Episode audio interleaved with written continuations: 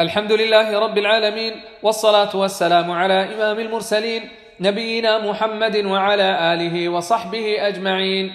أما بعد فهذه قراءة من كتاب رياض الصالحين للإمام النووي رحمه الله تعالى من الحديث الثالث والأربعين بعد الخمسمائة إلى الحديث الثاني والستين بعد الخمسمائة. قال رحمه الله باب الكرم والجود والإنفاق في وجوه الخير ثقة بالله تعالى. قال الله تعالى وما أنفقتم من شيء فهو يخلفه وقال تعالى وما تنفقوا من خير فلأنفسكم وما تنفقون إلا ابتغاء وجه الله وما تنفقوا من خير يوفى إليكم وأنتم لا تظلمون وقال تعالى وما تنفقوا من خير فإن الله به عليم وعن ابن مسعود رضي الله عنه عن النبي صلى الله عليه وسلم أنه قال لا حسد إلا في اثنتين رجل آتاه الله مالا فسلطه على هلكته في الحق. ورجل آتاه الله حكمة فهو يقضي بها ويعلمها. متفق عليه. ومعناه ينبغي ألا يغبط أحد إلا على إحدى هاتين الخصلتين. وعنه رضي الله عنه أنه قال قال رسول الله صلى الله عليه وسلم أيكم مال وارثه أحب إليه من ماله؟ قالوا يا رسول الله ما منا أحد إلا ماله أحب إليه. قال فإن ماله ما قدم ومال وارثه ما أخر. رواه البخاري. وعن عدي بن حاتم رضي الله عنه أن رسول الله صلى الله عليه وسلم قال اتقوا النار ولو بشق تمرة. متفق عليه. وعن جابر رضي الله عنه أنه قال ما سئل رسول الله صلى الله عليه وسلم شيئا قط فقال لا متفق عليه. وعن أبي هريرة رضي الله عنه أنه قال قال رسول الله صلى الله عليه وسلم ما من يوم يصبح العباد فيه إلا ملكان ينزلان فيقول أحدهما اللهم أعط منفقا خلفا ويقول الآخر اللهم أعط ممسكا تلفا متفق عليه. وعنه رضي الله عنه أن رسول الله صلى الله عليه وسلم قال قال الله تعالى أنفق يا ابن آدم أنفق عليك متفق عليه. وعن عبد الله بن عمرو بن العاص رضي الله عنهما أن رجلا سأل رسول الله صلى الله عليه وسلم أي الإسلام خير؟ قال تطعم الطعام وتقرأ السلام على من عرفت ومن لم تعرف متفق عليه. وعنه رضي الله عنه أنه قال قال رسول الله صلى الله عليه وسلم أربعون خصلة أعلاها منيحة العنز ما من عامل يعمل بخصلة منها رجاء ثوابها وتصديق موعودها إلا أدخله الله تعالى بها الجنة رواه البخاري. وقد سبق بيان هذا الحديث في باب بيان كثرة طرق الخير. وعن أبي أمامة صدي بن عجلان رضي الله عنه أنه قال قال رسول الله صلى الله عليه وسلم يا ابن آدم إنك أن تبذل الفضل خير لك وأن تمسكه شر لك ولا تلام على كفاف وابدأ بمن تعول واليد العليا خير من اليد السفلى رواه مسلم. وعن أنس رضي الله عنه أنه قال ما سئل رسول الله صلى الله عليه وسلم على الإسلام شيئا إلا أعطاه. ولقد جاءه رجل فأعطاه غنما بين جبلين. فرجع إلى قومه فقال يا قوم أسلموا فإن محمدا يعطي عطاء من لا يخشى الفقر.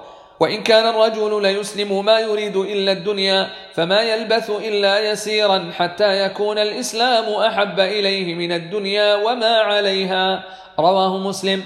وعن عمر رضي الله عنه أنه قال قسم رسول الله صلى الله عليه وسلم قسما فقلت يا رسول الله لغير هؤلاء كانوا أحق به منهم فقال إنهم خيروني أن يسألوني بالفحش أو يبخلوني ولست بباخل رواه مسلم وعن جبير بن مطعم رضي الله عنه أنه قال بينما هو يسير مع النبي صلى الله عليه وسلم مقفله من حنين فعلقه الأعراب يسألونه حتى اضطروه إلى سمرة فخطفت رداءه فوقف النبي صلى الله عليه وسلم فقال أعطوني ردائي فلو كان لي عدد هذه العظاه نعما لقسمته بينكم ثم لا تجدوني بخيلا ولا كذابا ولا جبانا.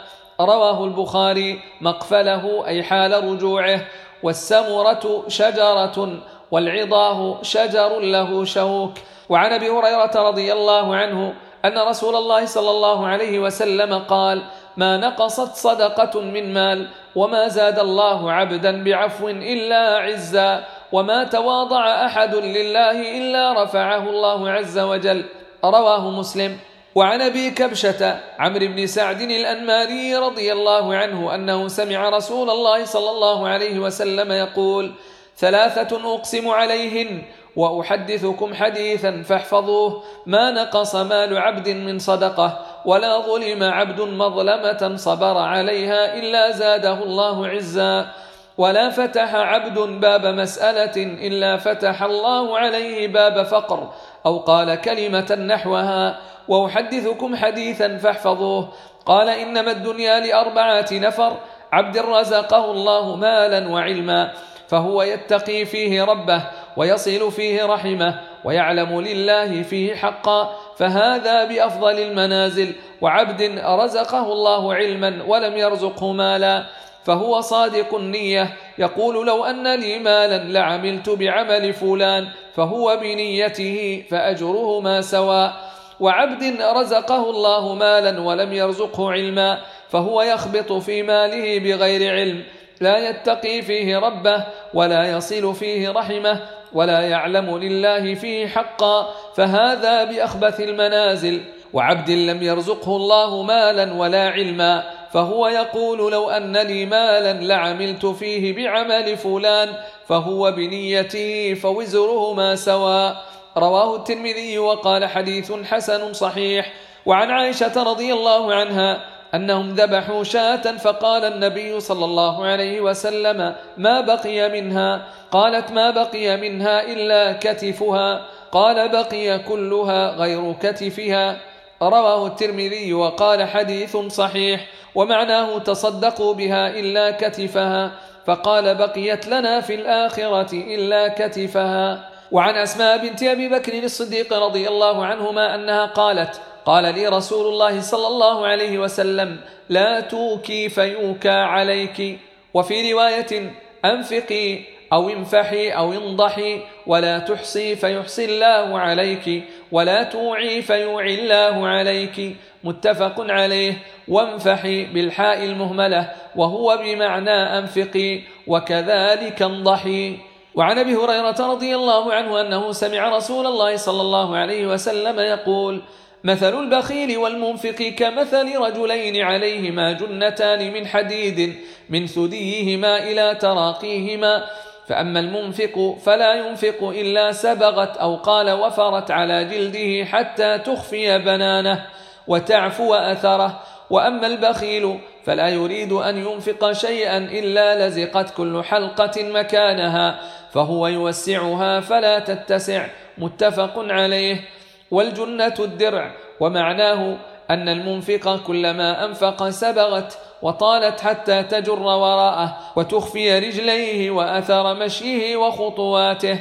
وعنه رضي الله عنه أنه قال قال رسول الله صلى الله عليه وسلم من تصدق بعدل تمرة من كسب طيب ولا يقبل الله إلا الطيب فإن الله يقبلها بيمينه ثم يربيها لصاحبها كما يربي أحدكم فلوه حتى تكون مثل الجبل. متفق عليه. الفلو بفتح الفاء وضم اللام وتشديد الواو ويقال أيضا بكسر الفاء وإسكان اللام وتخفيف الواو وهو المهر. وعنه رضي الله عنه عن النبي صلى الله عليه وسلم أنه قال بينما رجل بفلاة من الأرض فسمع صوتا في سحابة اسق حديقة فلان. فتنحى ذلك السحاب فأفرغ ماءه في حرة. فإذا شرجة من تلك الشراج قد استوعبت ذلك الماء كله. فتتبع الماء فإذا رجل قائم في حديقته يحول الماء بمسحاته. فقال له يا عبد الله ما اسمك؟ قال فلان. للاسم الذي سمع في السحابة. فقال له يا عبد الله لم تسألني عن اسمي؟ فقال إني سمعت صوتا في السحاب الذي هذا ماؤه. يقول اسقي حديقة فلان لاسمك فما تصنع فيها؟ فقال أما إذ قلت هذا فإني أنظر إلى ما يخرج منها فأتصدق بثلثه وآكل أنا وعيالي ثلثا وأرد فيها ثلثه. رواه مسلم. الحرة الأرض الملبسة حجارة سوداء والشرجة بفتح الشين المعجمة وإسكان الراء وبالجيم هي مسيل الماء. باب النهي عن البخل والشح. قال الله تعالى وأما من بخل واستغنى وكذب بالحسنى فسنيسره للعسرى وما يغني عنه ماله إذا تردى. وقال تعالى ومن يوق شح نفسه فأولئك هم المفلحون. وأما الأحاديث فتقدمت جملة منها في الباب السابق. وعن جابر رضي الله عنه أن رسول الله صلى الله عليه وسلم قال اتقوا الظلم فإن الظلم ظلمات يوم القيامة واتقوا الشح فإن الشح أهلك من كان قبلكم حملهم على أن سفكوا دماءهم واستحلوا محارمهم. رواه مسلم.